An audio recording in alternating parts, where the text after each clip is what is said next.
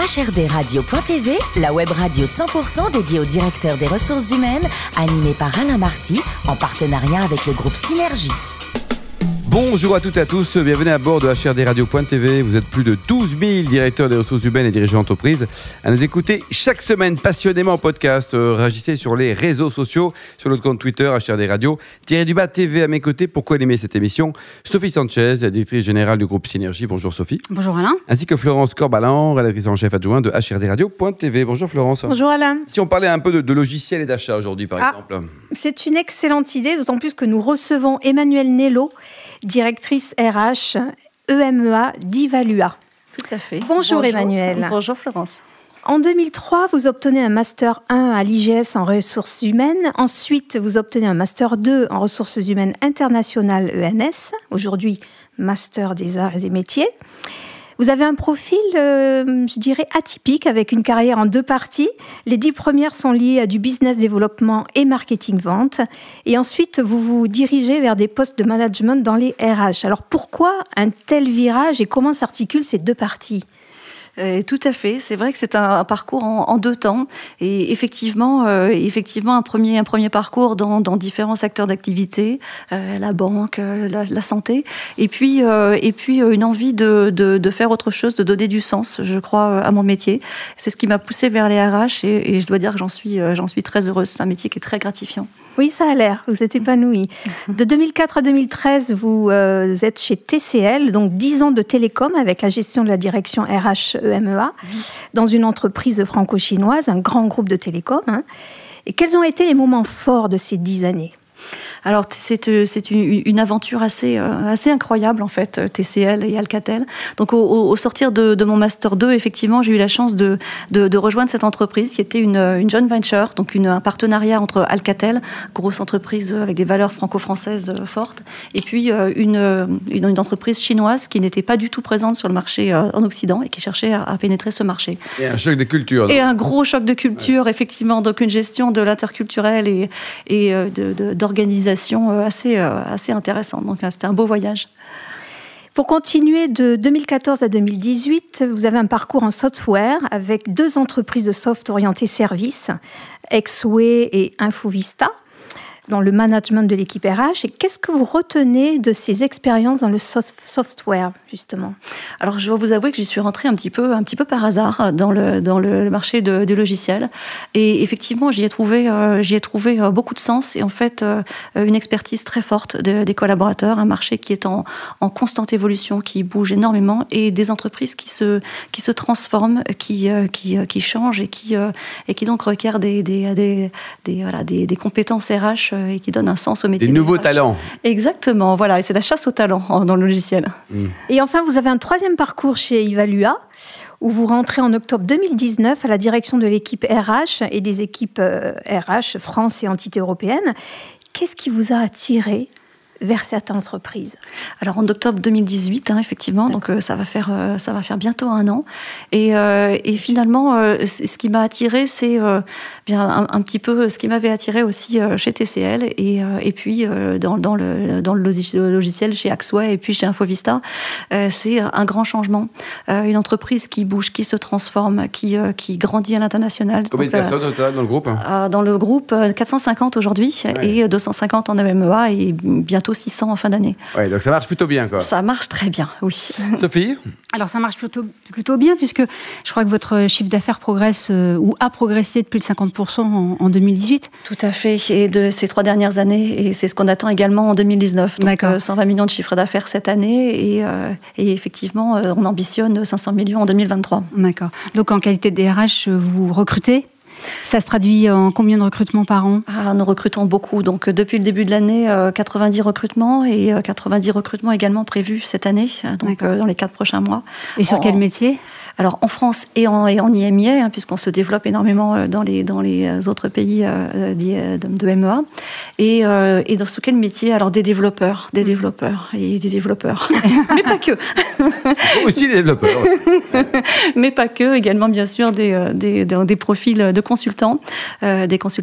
des gens qui intègrent nos solutions, qui les installent auprès des clients, et puis des forces de vente, donc des ingénieurs commerciaux, des ingénieurs avant-vente, voilà, et donc des profils avec beaucoup d'expertise et d'expérience. Alors vous les trouvez où, vos développeurs, par exemple, parce que c'est un marché en tension en France en ce moment? C'est un marché en tension, c'est un marché, donc des collaborateurs qui sont très sollicités, oui. Alors eh bien nous allons les chercher là où ils sont, et nous on essaye en tout cas, donc des forums entreprises, on essaye de mettre en place davantage de partenariats, on en a déjà quelques-uns avec nos écoles cibles, donc de grandes écoles d'ingénieurs, voilà, Supélec, les Mines, l'EPITA, etc. Et donc voilà, nous allons les voir, et avec des collaborateurs, des managers, et nous leur montrons, nous les séduisons, voilà, nous faisons la danse du ventre. Donc vous intégrez beaucoup de jeunes. Nous intégrons des jeunes, effectivement, et aussi des parcours en alternance que nous valorisons beaucoup. Nous avons fait un open house recrutement d'ailleurs récemment.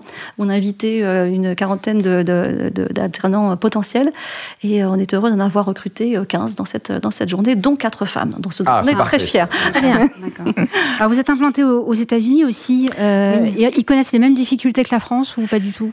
Les difficultés sont différentes. C'est un marché. Vous savez, nous sommes implantés dans la Silicon Valley, hein, donc à côté de San Francisco. C'est la moitié de notre chiffre d'affaires, c'est la moitié de nos effectifs aussi aux US. Et donc un marché qui est tendu aussi, mais qui est plus dense, plus flexible. Donc des difficultés différentes. D'accord. Alors une fois que vous les avez recrutés, votre challenge c'est de les fidéliser. Vous faites comment pour conserver justement des développeurs? Quel type de parcours de carrière vous pouvez envisager pour ce métier quand même qui est particulier? Alors c'est un point très important effectivement. Donc nos collaborateurs effectivement développeurs recherchent une expertise, un challenge technique fort. Hein, sont des profils qui aiment ce challenge intellectuel. Et qui recherche aussi une qualité de vie, une entreprise où il fait bon vivre. Donc on cumule ces deux objectifs, et puis effectivement pour nos alternants par exemple on propose des parcours de carrière, donc nous allons les chercher stagiaires, puis alternants, et puis souvent nous leur proposons une embauche et nous les faisons grandir dans différents départements, que ce soit le support, la R&D, la maintenance, pour leur permettre d'avoir un parcours intéressant, et voilà, donc pas forcément du management à moyen terme, mais du développement d'expertise. Alors tout à fait, effectivement, le parcours de management est assez important pour nous.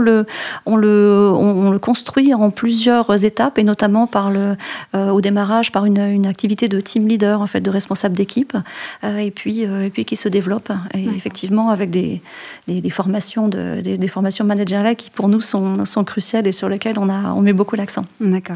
Alors parlons culture d'entreprise maintenant. Ivalua a remporté le prix 2019 de l'entrepreneur français à l'étranger. Qu'est-ce qu'il y a dans votre ADN pour avoir pu obtenir ce prix? C'est quoi votre culture d'entreprise? Vous savez, c'est assez étrange en fait.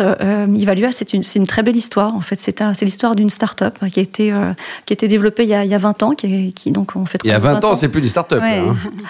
Elle était une PME il y a encore 10 ans, et puis qui aujourd'hui vit une croissance assez fulgurante, donc avec un dynamisme et vraiment un esprit très entrepreneurial. Effectivement, vous avez raison, bien qu'elle ait 20 ans. Et voilà, et c'est ça qui aujourd'hui effectivement nous permet cette visibilité et donc cette croissance assez folle. Oui, grandir tout en gardant nos valeurs. Ouais, et c'est très important ce que vous dites effectivement sur la conserver nos valeurs, c'est un des points qui est très fort, pour notamment pour notre CEO. Le capital de l'entreprise, Emmanuelle, qui sont les actionnaires? Les actionnaires majoritaires sont les fondateurs. D'accord, toujours les fondateurs, et ça c'est une bonne chose. Tout à fait, c'est une très bonne chose dont on est assez fiers. D'où l'esprit aussi, l'agilité. Quoi. Oui, c'est vrai.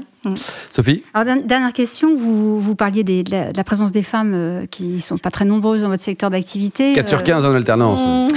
C'est un bon début. C'est un bon début. C'est quoi la solution justement pour rendre ce secteur attractif pour les femmes? Moi, c'est un sujet qui me tient vraiment à cœur, à réussir à avoir davantage de femmes, davantage de compétences féminines dans nos équipes. Je crois que la parité, c'est un vrai facteur de succès. Aujourd'hui, on est à 70-30, on essaie de changer ça. Et effectivement, vous voyez, on a participé à un forum femmes ingénieurs récemment. Ça nous a permis aussi de recruter plusieurs femmes ingénieurs. Et puis, c'est aussi aller dans les écoles avec des collaboratrices directrices, ingénieurs, femmes, et montrer que ces métiers fonctionnent et que les femmes sont très compétentes dans ces métiers. Emmanuelle, le DRH de demain, il sera comment? Le profil, il sera quoi? Orienté business, marketing, communication, il sera sympa comme vous? C'est gentil. Le DRH de demain, je crois qu'il sera, comme aujourd'hui, très proche des enjeux business. Il sera proche de son DG, proche de son CEO, pour comprendre les enjeux stratégiques et économiques. Et puis aussi... je crois qu'il saura prendre des risques. Prendre des risques. Ce n'est pas le cas aujourd'hui, les DRH au frileux? Non. Certains. Alors quelques noms. Peut-être, ça n'engage que vous. Ouais. Et prendre le risque, voyez-vous, d'embaucher au talent, à la passion. Et même si l'expertise, l'expérience, en tout cas l'expérience n'est pas exactement similaire, c'est créer des nouveaux postes. C'est miser, prendre des risques. C'est miser sur le talent, il me semble. Emmanuelle, dernier livre lu, tel quel. Faites-vous partager votre bonne lecture. Alors, je suis en train de lire effectivement. Alors, j'ai des lectures plus légères, mais et notamment en vacances. Mais aujourd'hui, je suis en train de lire un livre qui s'appelle Le bal des actifs. Et Le bal des actifs, c'est un peu de la science-fiction sociale. C'est assez passionnant, assez glaçant, et c'est sur les mutations au travail. Donc, je vous le recommande. 18 sur 20. C'est pas le plus fun du monde, mais en tout cas, c'est passionnant. C'est passionnant, oui. Très bien. Il paraît que vous êtes fan de la Norvège. Ah mince, vous savez tout. Mais oui, on travaille avec Sophie et Florence. Oui, effectivement, j'ai eu la chance d'aller me promener dans les fjords pour réfléchir à tous ces gens cet été, oui. Pour réfléchir à tous les enjeux de demain. Et vous voyez, le réchauffement climatique, il faisait 30 degrés auprès du cercle polaire. C'est pas terrible ça. Voilà, mais c'est très beau néanmoins. Et pour terminer, vous soutenez les causes caritatives ou humanitaires? C'est un petit peu tant vous, perso, ou l'entreprise, quoi. L'entreprise, moi-même, oui, et particulièrement la cause des petites filles. Et vous voyez, ça rejoint ce qu'on disait tout à l'heure, les petites filles à l'école, et notamment en Asie. Donc, c'est des sujets sur lesquels on est impliqué. Et l'entreprise est également, participe à des événements aussi solidaires. Voilà, on marche pour les leucodystrophies, on met nos baskets, on fait des événements d'innovation. Et ça nous permet aussi de soutenir ces causes. C'est important pour nos collaborateurs. Merci beaucoup, Emmanuelle. Merci également à vous, Sophie et Florence. Fin de ce numéro de HRD Radio.tv. Retrouvez toute notre actualité sur nos comptes Twitter, LinkedIn et Facebook. On se donne rendez-vous jeudi prochain à 14h précise avec un nouvel invité.